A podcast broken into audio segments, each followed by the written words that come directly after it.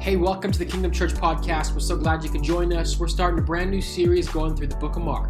Whatever you're doing, wherever you are, sit back, relax. Here it is. We're just in a moment right now. We're beginning a brand new series going through the Gospel of Mark, and my prayer is that by the end of this, you're gonna you'll be able to see and understand what that word gospel truly means. And uh, I'm just super excited to go through this all about the lives and the life of Jesus. So, Mark chapter 1, I just want to read this as we get going. It says, At that time, Jesus came from Nazareth in Galilee and was baptized by John in the Jordan. Just as Jesus was coming up out of the water, he saw heaven being torn open and the Spirit descending on him like a dove. And the voice came from heaven and it said, You are my Son, whom I love and with you I am well pleased. At once, someone shout, At once, the Spirit sent him out into the wilderness, and he was in the wilderness 40 days, being tempted by Satan. He was with the wild animals, and angels attended him. God, speak to our spirits this morning, I pray. In your name. I want to call our message this morning The Difference is in the Details. You guys can be seated. Can we guys give a round of applause for the worship team? The difference is in the details. Hey, so glad to see each and every one of you guys here this morning. Church Online, honored that you guys could be here. Podcast, maybe you're driving, maybe you're working out. Hey, I'm so glad you're here too. Uh, we love every single person uh, and I'm excited, as I said, we're beginning a brand new series. So, uh, for those of you guys that do not know, uh, our church has an amazing group of young adults. So many great young adults in our church. And uh, we have actually a young adult group, uh, and they meet at the church uh, Sunday nights. And so, if you're a young adult looking for a place to hang, not doing drugs, come. come to uh, come to young adults. Now, um, although I could technically go to young adults because I am a young adult. Uh, I do not attend young adults. Uh, and so Sydney uh, is in charge of young adults. And so I kind of get the lowdown, I get the scoop from Sid. And so this last week, uh, Sid, who just, she was singing up here, Break Down the Walls. Everyone, you can give Sid a round of applause. So Sid is in charge of the young adult group, so I'm asking her um, how, how the group went. Now, when I asked her that, Roger, her dad, was also there, and Roger also goes to our church. He's right here uh, in the front row. And uh, so I, I, asked Sid, I said, Sid, how, how do young adults go? And she was like, "Oh, Harrison, like it was so good, like just so many people there, and and we were breaking down walls, and, and, we were talking about relationships, and people were connecting, and it was amazing." And she just went on, and she was just like, "If you guys know Sid, Sid does not spare details," and it was just like it was awesome, and because I'm not there, right? And so she's my eyes, she's my ears, and so everything, like I'm just soaking it up. I'm like, yes, I'm so happy that young adults is going great. So Sid finishes up. She's like, yeah, young adults was awesome. It was good. Done. Roger, her dad, then speaks up. And he says, Sid, he said, all Harrison really wanted to know was if it was good or bad. Like that's it. That's all he wanted to know. And so what he was insinuating was that Sid shared more details than was needed. But I was like, no, I love the details. And so I realized something that when it comes to telling stories, every single person has a different way for which they tell stories. And generally speaking, the way that people tell stories is they will only share the details that they deem to be the most important. Like, have you guys ever experienced, um, and maybe it's like a couple or a friend group, and you guys kind of have that one story that, like, just you know, but there's a way that only one person can tell that story in your group? You guys know what I'm talking about? And you tell the story, and it's like, oh, no, no, no, no, hold on, on. You tell it. Like you, I like, I like the way that you tell it because you have you have the details. You you have the way. And have you guys ever had this where someone tells the whole story, like every part, and it's like, no, no, no, let me tell it. You guys ever experienced that? And then they retell the story and it's like literally the exact same except for maybe one detail. Like the difference when it comes to stories is always in the details. And what I've realized when it comes to stories, people will always share what they think is the most important thing.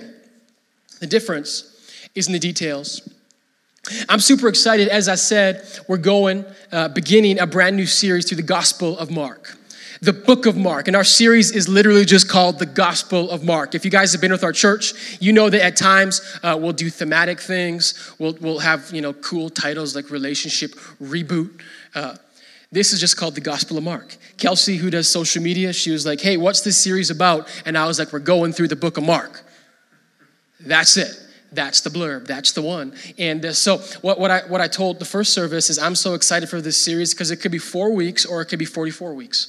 We'll just, uh, we'll see how it goes. And it's really going to depend how much of the detail I want to get into uh, in this series. But this word, the Gospel of Mark. Now, I could have called this the Book of Mark, but uh, in Christian circles and really throughout church history, it's been known as the Gospel of Mark. Now, many people have perhaps heard this word gospel.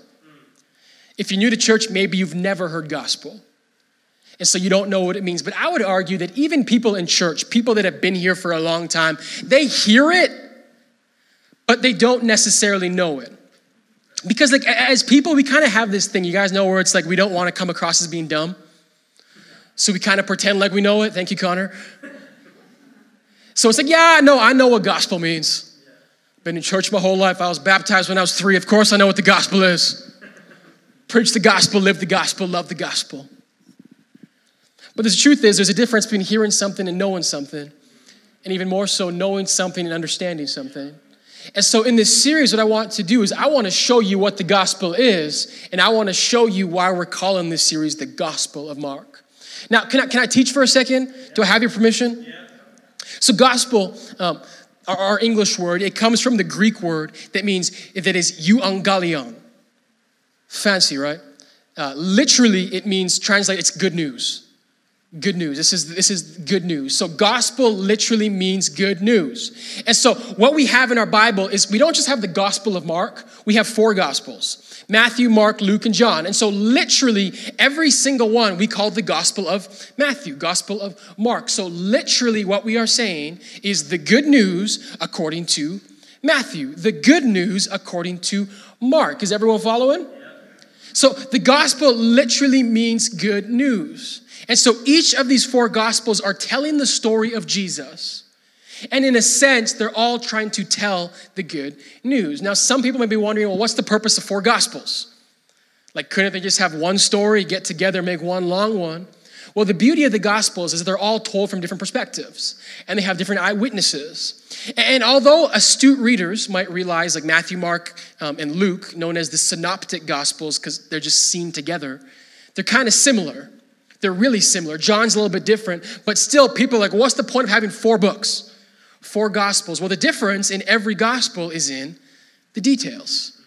The difference is in the details because we have different perspectives telling the same story, and so we get different things. Now, for a lot of people, uh, critical scholars, they'll say, well, this is how we know the New Testament is made up because the four Gospels don't all say the same thing. But apologists will tell you if the Gospels all said the same thing, that would be greater proof that they were made up because they would say the exact same thing. And the truth is, no one tells the story the same twice. And so the Gospels give us different perspectives. Now, for this series, I'm giving us the overview. I want to go through Mark's perspective specifically. Now, Mark's Gospel is literally the shortest of the four, it's actually about half as long as the rest. And so it doesn't have a whole lot of details. But what I think it lacks in details, it makes up for in substance. And so there's so much in there if you just go below the surface, beneath the surface. And one of the reasons I want to go through Mark is because it's so short, it actually gives you guys the opportunity to get this. I know it's so crazy. You could actually read this on your own. You're like, the Bible leaves church? it's the shortest of the four. And so, hey, I encourage you, as we go through this series, read along. Because I'm not going to, and I, I, said it kind of jokingly, I'm not going to go through every single verse. You're going to see it today. I'm skipping some verses. So I encourage you, go home and read the whole gospel. It's short. Read it in a couple weeks, maybe a month. But that's what we're going to do in this series. And uh, I want to just kind of go through and I want to see um, just really what this gospel is all about. So, is there anyone ready this morning? Yeah. All right, let's do this. So let's start at the very beginning, Mark chapter 1, verse 1. It says, The beginning of the good news about Jesus the Messiah, the Son of God. So, this Greek word I just taught you, it shows up right here. It's literally saying this is the beginning of the euangelion of Jesus the Messiah. You guys want more Greek? Or one's good enough? The Son of God. So literally, Mark is, and if you guys, how many guys remember high school English? Some of you guys are like, I didn't make it. Um, right here, Mark is giving us what we call the thesis statement, right? He's letting us know what the whole thing is about. Everything to follow is going to follow one specific theme. What is it? He says, This is the good news about Jesus the Messiah, the Son of God. This is the good news about Jesus who is Savior. Everything that follows is going to follow that pattern. Now, here's the question I want to ask. Because this is the story that we're reading when it comes to Mark, the story of who Jesus is. Now, whatever your history in church, be it a little or a lot, every single one of us have a story we tell when it comes to Jesus. Who he is. And for some of us, maybe it's really in depth. For others, it's like, I don't even think that person's real. Every single one of us have a story. Now, what happens a lot of times, especially people in church, is because they're in church, you kind of get puffed up a little bit, right? I've been in church my whole life. I know the story. I know I know the good news. But the question I want to ask, because Mark here gives us a thesis statement, and if you read all the Gospels, the thesis statement is the same. But the question I want to ask is the story that we tell when it comes to who Jesus is, does it match the story that the scriptures give us? You see, every single one of us, as I said, has a story that we tell. The question is, what is our story? So I want to show you guys a quick clip. Because in this, uh, this is from the Joe Rogan podcast. No copyright infringement intended, YouTube. But in this podcast, there's an interview, and Joe Rogan is asking Matthew McConaughey about his faith because he's a Christian. And Matthew, you're going to see, tells a story about, and he really describes his version of Christianity. So I want us to see this and take a couple things from it. So roll that clip. Um, because they want to know what are your literal beliefs. Like, do are are you taking the Bible at its literal word, or do you use it as some sort of a guidebook of the experiences of these people that lived thousands of years ago that have been translated from multiple different languages back to English? Um, I, for myself, I don't know what to do in my daily life with the burning bush. I don't know what to do with that. Um, I do know what to do with love your neighbor like yourself. I do know what to do with Matthew 6:22. If they eye be single, their whole body will be full of light.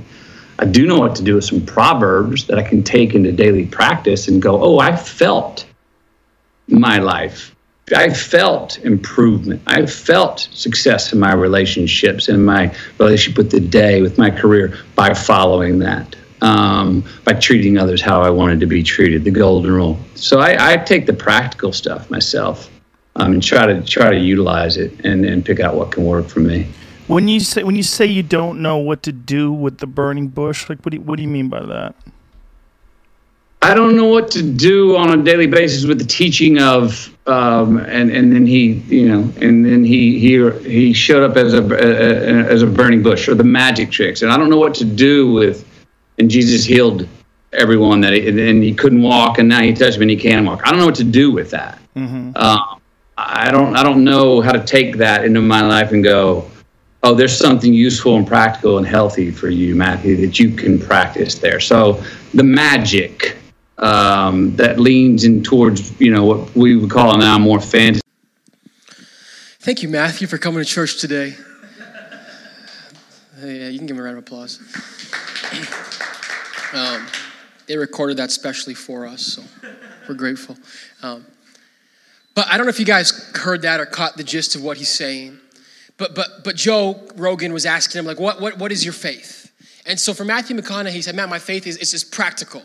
right? He's like, I, I, don't know what to do with certain like miracle stuff or kind of like the divine stuff. And that's fine. He's like, but like there's the practical stuff I take. Love thy neighbor. Uh, guard your eyes for it's the lamp to your body. Like I, he's like, that stuff is good. Like that's the good stuff. That's and so his version of Christianity really is kind of this, this way, this dogma that teaches you how to live and to treat people better. Right? And for a lot of people, when it comes to Christianity, if you were to ask them, they would actually say something similar. Now, maybe you're like, no, I believe in miracles, that's fine. But I, I, would wager to guess a lot of people have this idea, generally speaking, that Jesus came to teach me how to live better and treat others better. Now, here's the question I want to ask with that world belief that I think a lot of us have and, and the belief that Matthew McConaughey has. The question I want to ask is Does that jive with Mark chapter 1, verse 1? What in Mark chapter 1, verse 1 said? It says, This is the good news about Jesus. Now, we, we see in this story, he's asking about his faith in, in, in the interview. But the question I want to ask is from that, and maybe from the story that you tell in your life, do we spout out good news or is it something different? Is it good news or, or do we live in a way where it's just good advice? You see, I think we all know what good news is, right? You guys ever shared good news before? Like, I remember we, we have twin girls, um, and when we found out that they were twins, uh, I told Christy, my wife, I said, don't tell anyone. I said, this is gonna be the surprise of a lifetime. And so we literally surprised our family. There's a video of it you can watch. Um, and so we surprised my family and her family in BC, so two different times. And both times when we shared the news, it was the same both times. People were jumping up and down. People, like literally, I haven't seen my mom jump like that ever. I didn't know she had the hops. Like, like my, my dad's face, literally, like his jaw, I, I didn't know could open that wide. I was like, you're gonna get lockjaw. Like, my, I have, like, it was just crazy. Christy's mom was like crying profusely, like, what's going on? Because why? It was good news. Right? We all know immediately what good news is. Mark is saying the gospel, the story of Jesus is good news. Let me ask you something. Imagine I came, like I ran to your house, like I'm out of breath, like I'm knocking on the door, like let me in, just let me in. I have, I have good news. Love your neighbor as yourself. Guard your eyes, for, for it's the lamp to your body. Just treat other people well. Guard your heart, for everything that you do flows from it. Now, if you didn't catch it, that's all biblical stuff. But the question I want to ask is that good news or is that good advice? It's advice. It's advice. And I wonder how many people inside of the church have this form of Christianity where all you're telling people, all they know about you is advice. It's what I do, it's how I live. I wonder if the picture outside, I don't wonder, I know. The picture outside of church is that people in church, they just follow a bunch of rules and try to live better. I got my haircut yesterday. Thank you so much for noticing. A um, little bit of a trim, a little bit too much taken off. Different, different sermon for another time. But um, I, I, was talking to my, my, my, hairdresser, and I didn't tell her I was a pastor. I didn't want her to stop cutting my hair. Um, but she was telling me um, that she, she went to a Catholic high school. And she said uh, that the high school was really good, though, because uh, they didn't really even talk about religion, they didn't stuff it down my throat. Now, I took from that she's not a Christian. But what I also took from that is the perception that she has about Christianity. What is it? Well, there are a bunch of people that just want to tell me how to live. Mark chapter 1 says this is the good news, not the good advice. Jesus came to bring good news, and he had some good advice along the way. But if we ever switch up the news with the advice, we'll actually miss the whole story. You know what that means? A lot of times the difference is just in the details. It's in the details. Let me tell you something. I'll tell you how you know if you're living in the gospel, have experienced the gospel. Romans chapter 1 says, I am not ashamed of the gospel. I'm not ashamed of the good news. Why? Because it is the power of God that brings salvation Good news has power. Listen, good advice can maybe help you live a little bit better, but good news changes everything. That's why we sing Tear Down the Walls, because Jesus wants to change everything. And so, what I want to do in this series is I want us to understand the gospel. My hope and my prayer is that no one leaves this place without understanding the good news. If all you leave here is with good advice, I have failed. And I've done a disservice to Mark because Mark wrote about good news, not good advice. And so I'm going to go through some more stuff in Mark chapter 1, and I'm going to show you something really important. Because what this means is every single time we read the Gospels, but even bigger than this, every single time we read scriptures, if we go to the Bible looking for advice, we're reading it wrong. It's not there to give you advice, it's there to give you news, to let you know something, to tell you something that when Jesus came, something has fundamentally shifted forever. And we're going to see that in this series, and we're going to see it today. And so, again, is anyone ready to go? So, Mark chapter 1, uh, we're going to pick it up in verse 9. I'll give you guys a little context to what's happening. This dude named John the Baptist comes on the scene. And John the Baptist is out baptizing people, hence the name John the Baptist. The Bible's so simple, don't believe what you've heard. And so, what happens is he's baptizing all of these people, and then Jesus comes on the scene. And in Mark's gospel, this is the very first time we see Jesus. Mark chapter 1, verse 9, it says this It says, At the time, Jesus came from Nazareth in Galilee and was baptized by John in the Jordan. Now, what I already said is that Mark's gospel is the shortest, and so he's scant on details. Like he's got places to be, people to see. And so the first thing all of a sudden we see here is that Jesus is getting baptized by John in the Jordan. What we learned in John chapter or in Mark chapter 1 verse 1 was that Jesus is God, the son of God. And so I don't know about you, but a question immediately arises within me. If Jesus is God, why does Jesus need to be baptized? Because baptism, in a sense, has many symbols. It's the symbol to follow Jesus. But if Jesus is Jesus, why is he getting baptized to follow himself? It's funny because in, in, in, um, in, in the Matthew's gospel, he gives a little more details. And he says that even John was a little bit surprised when Jesus was like, baptize me. Because then John's like, yo, like, I, me baptize you. He's like, you baptize me. Like, I've been ba- baptized me again. Like, dunk me, bro. You dunk on me. I don't want to, I don't want to baptize you. Like, he, know, he, he knew who Jesus was. So the question is, why did Jesus get baptized? Well, Mark's trying to show us something here. You see, one of the principal elements of Jesus is that Jesus, when he came to earth, he experienced earth as a human. A fundamental tenet of Christian theology is that Jesus was fully God, but he was also fully man. And so, what that means is he experiences and he did the things that we as people do. And so, Jesus, when he gets baptized, why is he doing this? He is doing this to be identified with the people.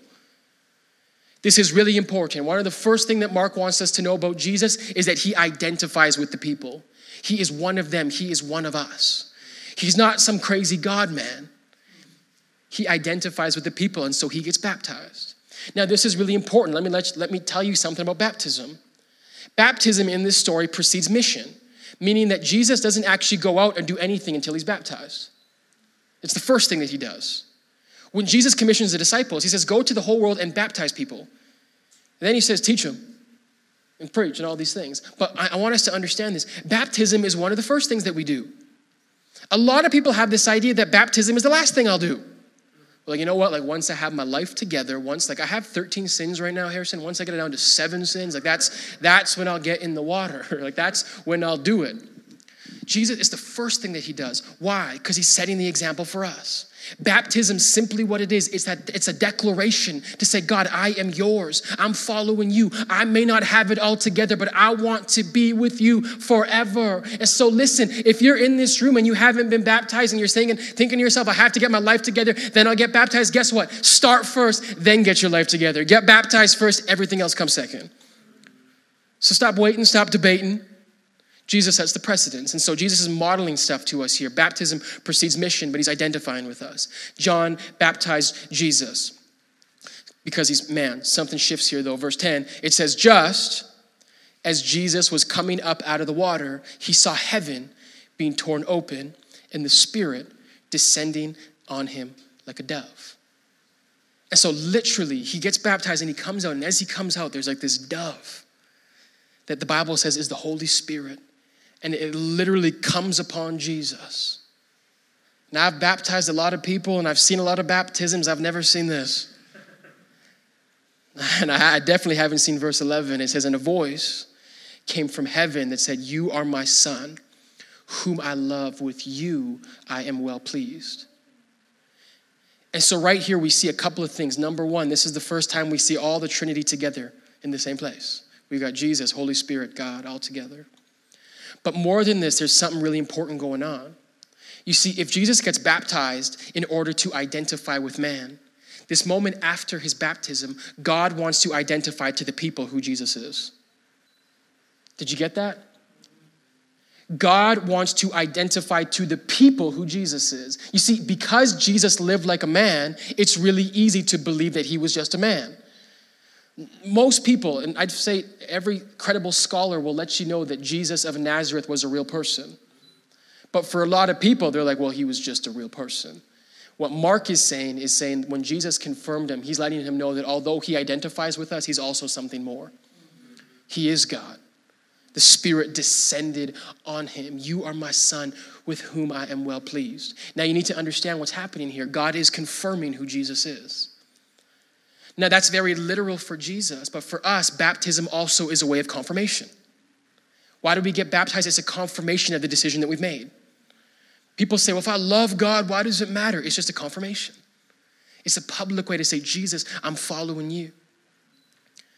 Now, I want us to keep this in mind because it's an entrance sign, right? Like Jesus is, he's, he's, with God says, You are well pleased. I'm your son. I love you. I love you. So he's confirmed. Things are going good. Like this is a high point. I can't imagine what he was feeling when the Spirit came on him. Look what it says next. Mark says, In his own way, at once, immediately, the Spirit sent him out into the wilderness the Spirit sent him out into the wilderness.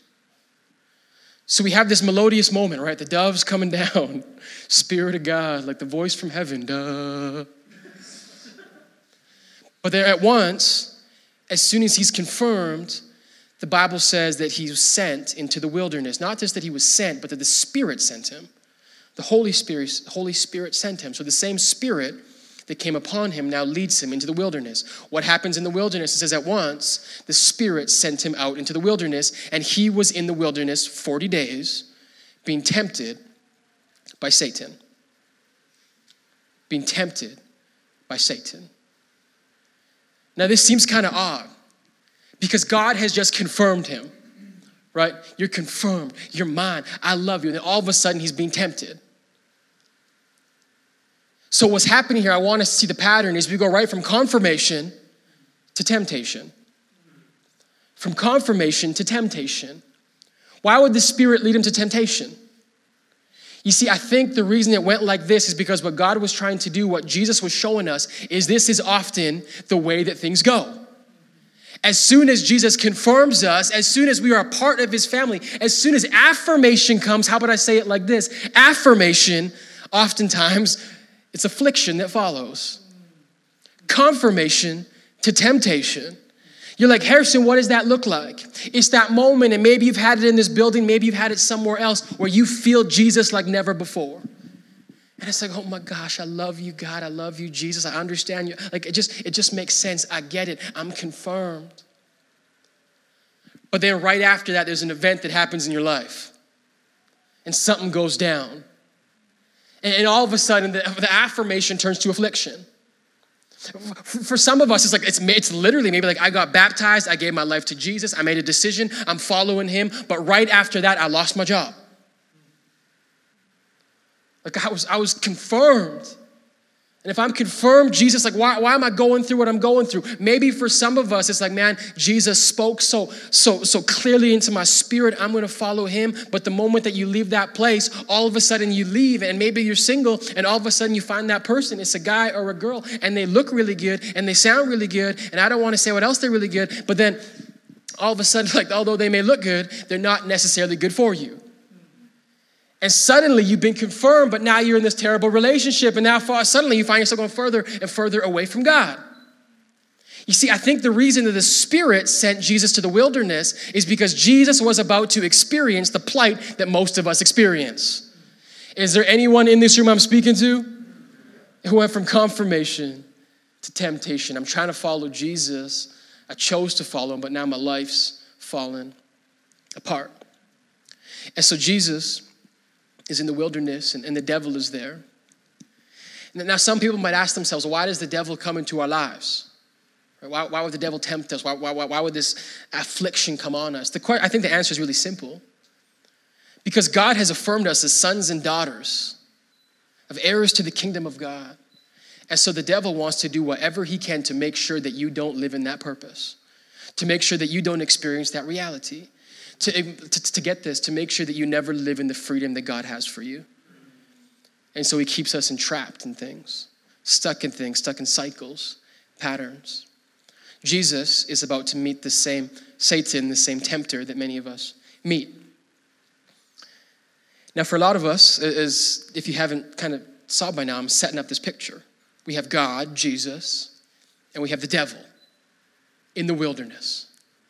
Like this is setting up to be like the battle royale. Like this is epic. We have good. We have we have good in one eye. We got evil over here. Like I'm looking like this is like Avengers Infinity War. Like it's all being set up. Like I'm ready for the battle of a lifetime. Like let, us just hear it. Let's hear what happened. He was in the wilderness 40 days, verse 12, 13, being tempted by Satan. He was with the wild animals, and angels attended him. Full stop. That's it. Now, I don't know about you guys, but the way this is set up, I, I want some more details. Like he's in the will, like this is the battle of a lifetime, and you're not giving me anything. Like, what's going on? Now, I didn't mention this, but but but most scholars will let you know, and church history lets us know that Mark wrote this gospel, his gospel, mainly from the accounts of Peter, who was one of the disciples of Jesus. Now, one of the main characteristics of Peter is that Peter was a man. And as you guys may or may not know, not know, men a lot of times are a lot worse at giving details than women. No one agrees. I, th- I think women are just better at giving details. I don't know if that's sexist. Maybe. I told first service, you can try to cancel me, but it doesn't really matter because Jesus has already affirmed me, so you can't cancel what Jesus has called. Come on, somebody. Seriously, don't cancel me. But, but, but Mark's gospel is kind of, I think, I really see that, that, that manly perspective, right? Where it's like, well, there's a main point. We don't need to worry about other stuff. But Luke's gospel, now what scholars let us know is that Luke's gospel kind of had a little more female influence, right? Like Mary, maybe Mary and Martha helped fill in some details. And so Luke's gospel, it, it has a little more details. It lets us know that Jesus, not only temptations, but he didn't eat for 40 days. It, it actually lets us know a little bit more, like it lets us know three temptations. It lets us know that the devil tempted him with, with, with appetite. Like, hey, bro, like if you're hungry, just turn this rock into bread. And that's the temptation a lot of us go through, which is our appetite, right? He, he tempts him with power, ultimate power. He tempts him with approval. How many of you guys have fallen into that temptation before? I just want people to approve of me. I just want to be approved. Listen, a lot of times we, we post things and we do things because we think it gives us power. But let's be honest, we're doing it for approval, not power. And so it's a, it's a temptation that a lot of us go through. And so we get these temptations, but the truth is, even Luke's gospel still doesn't give us a whole lot. We know that Jesus overcame.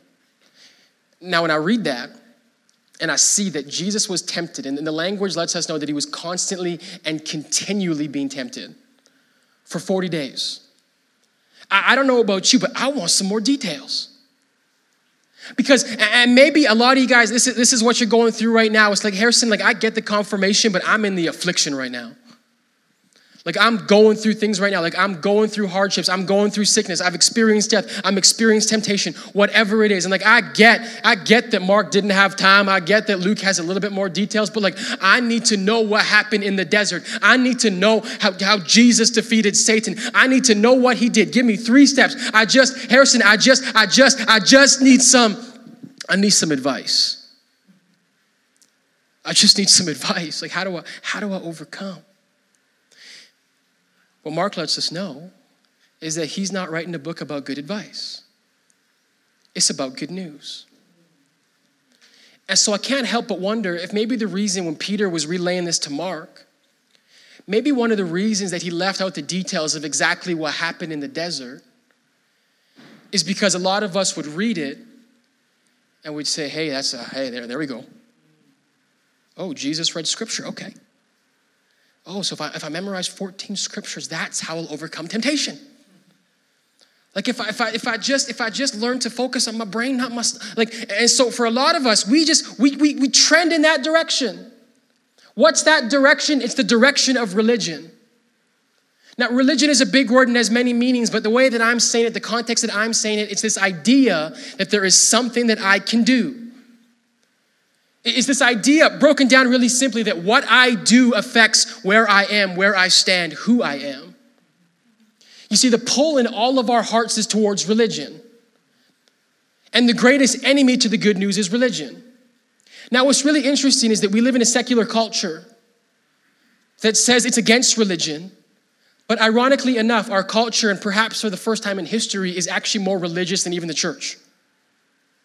What do I mean by that? We live in a culture where what you do determines your worth.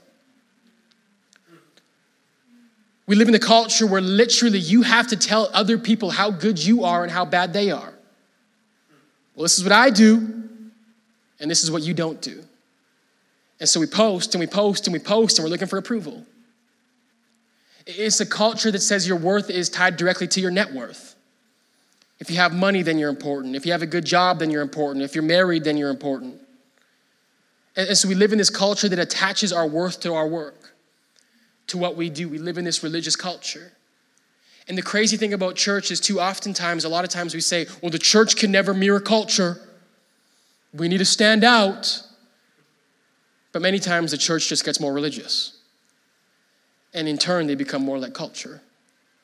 And so I can't help but wonder if what if the reason that Peter leaves out the details is because Peter does not want any people to fall into the trap of religion. I'll tell you something, if I preached this message four years ago, I would have given you guys three steps on how to overcome temptation read the Bible, pray, follow the Spirit. Let's go to potluck.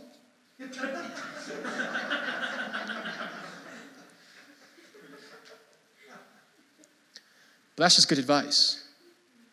It's good advice. I encourage you to pray. I encourage you to read your Bible, but Jesus did not come to give good advice, but good news. Now, Mark, although he's missing details, what I said at the start was that a lot of times the difference is in the details. And what that means is that we can miss things that are extremely important. They can give us the clues to what we're looking for. So, Mark chapter 1, again, it says, At once, the Spirit sent him out into the wilderness, and he was in the wilderness 40 days, being tempted by Satan. He was in the wilderness 40 days, being tempted by Satan. 40 days, 40 days, 40 days, 40 days. Now, if you didn't get the reference, that's okay. I'm going to fill it in for you. That's my job. Now, readers, early readers, would have, would have caught something. 40 days is extremely significant in the Bible, specifically in the Old Testament. And so when Jesus is in the wilderness for 40 days, that's supposed to bring our mind somewhere. And that's supposed to bring our mind back to the Old Testament.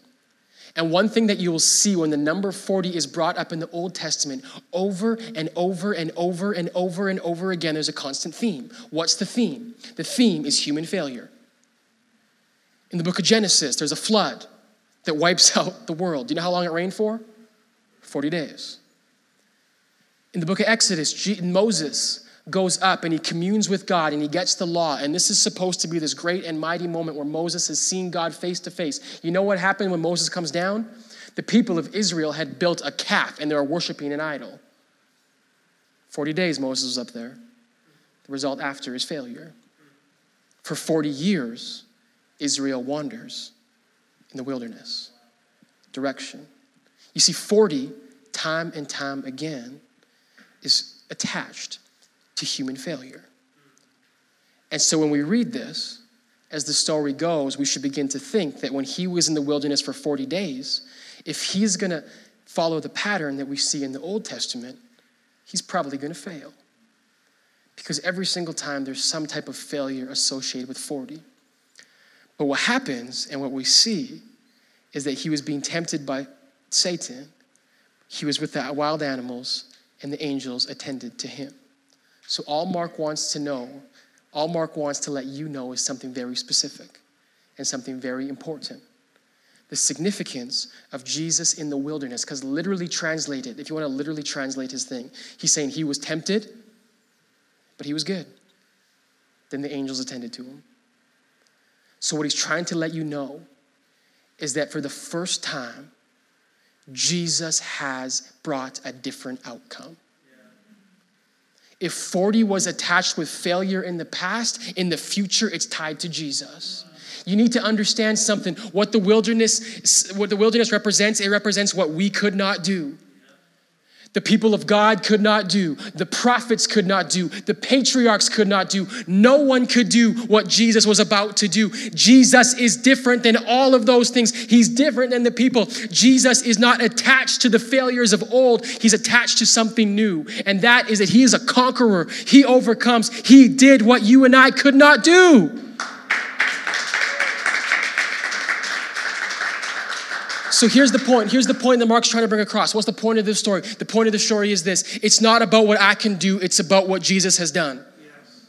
He's breaking the chain of religion because religion is all about what you can do. But what we see over and over again, you're like, Harrison, what's the purpose of the Old Testament? Go read it. It's about failure. It's about the people not being able to stand up, the people not being able to do what they were called to do. That's religion. Jesus is bringing in something new and he's saying, Guess what? You don't need four steps. You don't need three steps. You don't need anything. You just need to know I have overcome. I've done what you could not do, what you could never do. Listen, so this culture, all about religion, all about what I can do. Well, listen, didn't you see what I posted last week? How socially aware I am? And you, what do you do? Nothing. Look at me. Church world. I don't drink. Look at you. you drunkard. Hey, guess what? If they call you a drunkard, they call Jesus one too. Come on, somebody. Don't use that as an excuse, though.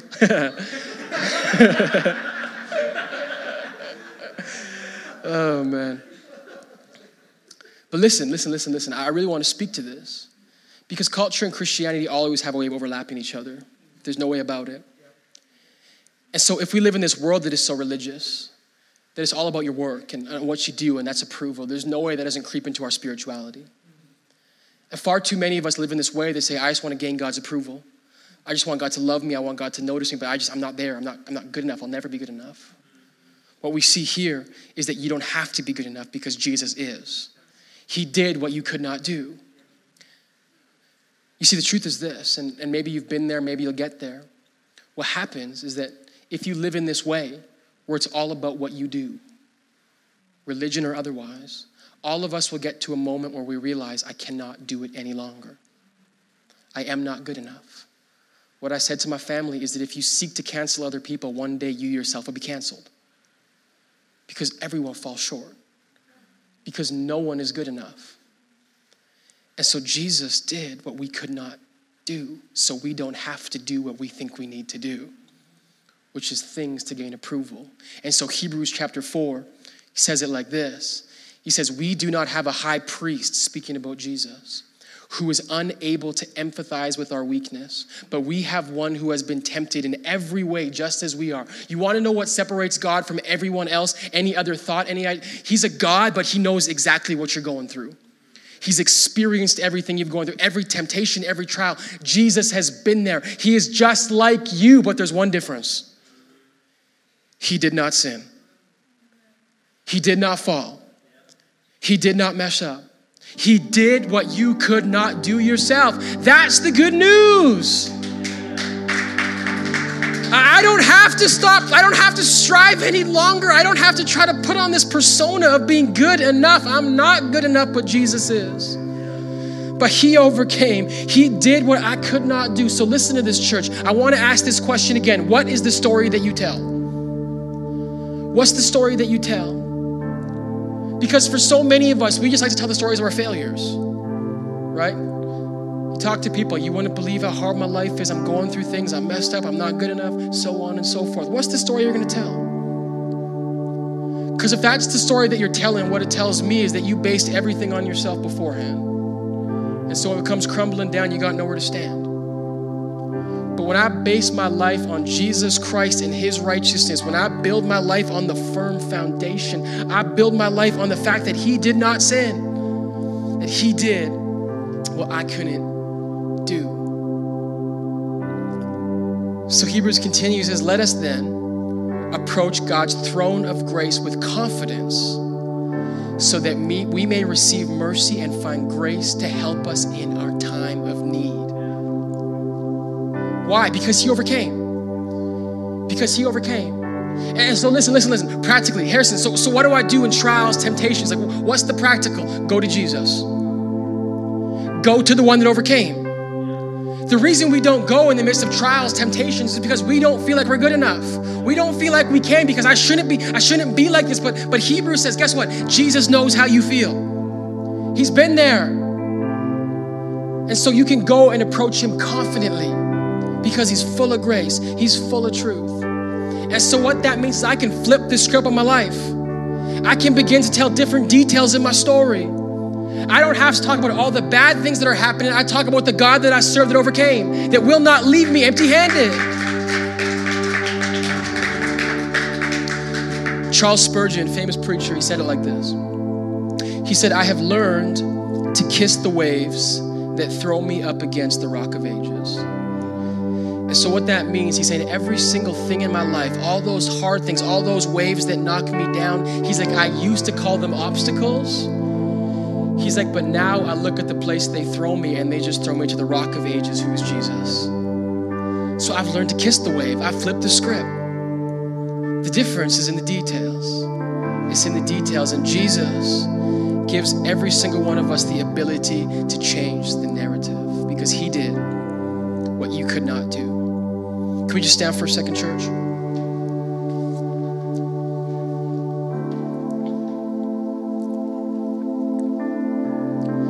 Every head is bowed, every eye is closed right now in this place. I want to give people the opportunity to respond. Because I believe right here, right now, this is a moment that Jesus wants to flip your script. He doesn't want us to think the way that we've been thinking, live the way that we've been living. He wants us to live in freedom and grace. And so maybe you're in this place and you've never given your life to Jesus. Or maybe you're in this place and you've been serving yourself. You've been serving religion. You've been, you've been trying to do things yourself. But today you're saying, I want to serve Jesus. And maybe you don't know fully yet what that means, but it's like, Harrison, I want to experience that life changing power. If that's you this morning, I just want to give you the opportunity to respond. So, with every head bowed, every eye closed, if you, I'm just gonna, I'm just gonna ask you to raise your hand right now. Every, every head is bowed, every eye is closed. If you want to give your life to Jesus, you want to experience His goodness, just show me your hand. Just show me your hand. Thank you. Thank you. Thank you. God, you see every single heart, you see every single hand in this place, Jesus. I pray that today we can just experience your goodness, your grace, Lord. I pray for every person that's made a decision outwardly in their heart that they want to follow you, God. I pray that today they take that step. We love you, Jesus. We pray in your name. Hey, thank you so much for listening to that message. We hope that you were encouraged and inspired. Hey, if you want more information, if you've decided to follow Jesus, we encourage you to head over to kingdomchurch.ca right now and connect with us. We can't wait to get to know you. Until next time, take care.